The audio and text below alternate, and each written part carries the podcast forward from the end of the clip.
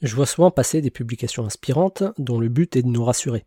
Elles nous expliquent que ne nous inquiétons pas, nous avons tout le temps pour faire les choses qui nous tiennent à cœur. Il n'est jamais trop tard pour commencer. Et il y a un fond de vérité, il n'est jamais trop tard pour commencer ceci ou cela. En revanche, plus le temps passe et moins nous avons d'énergie pour faire ceci ou cela.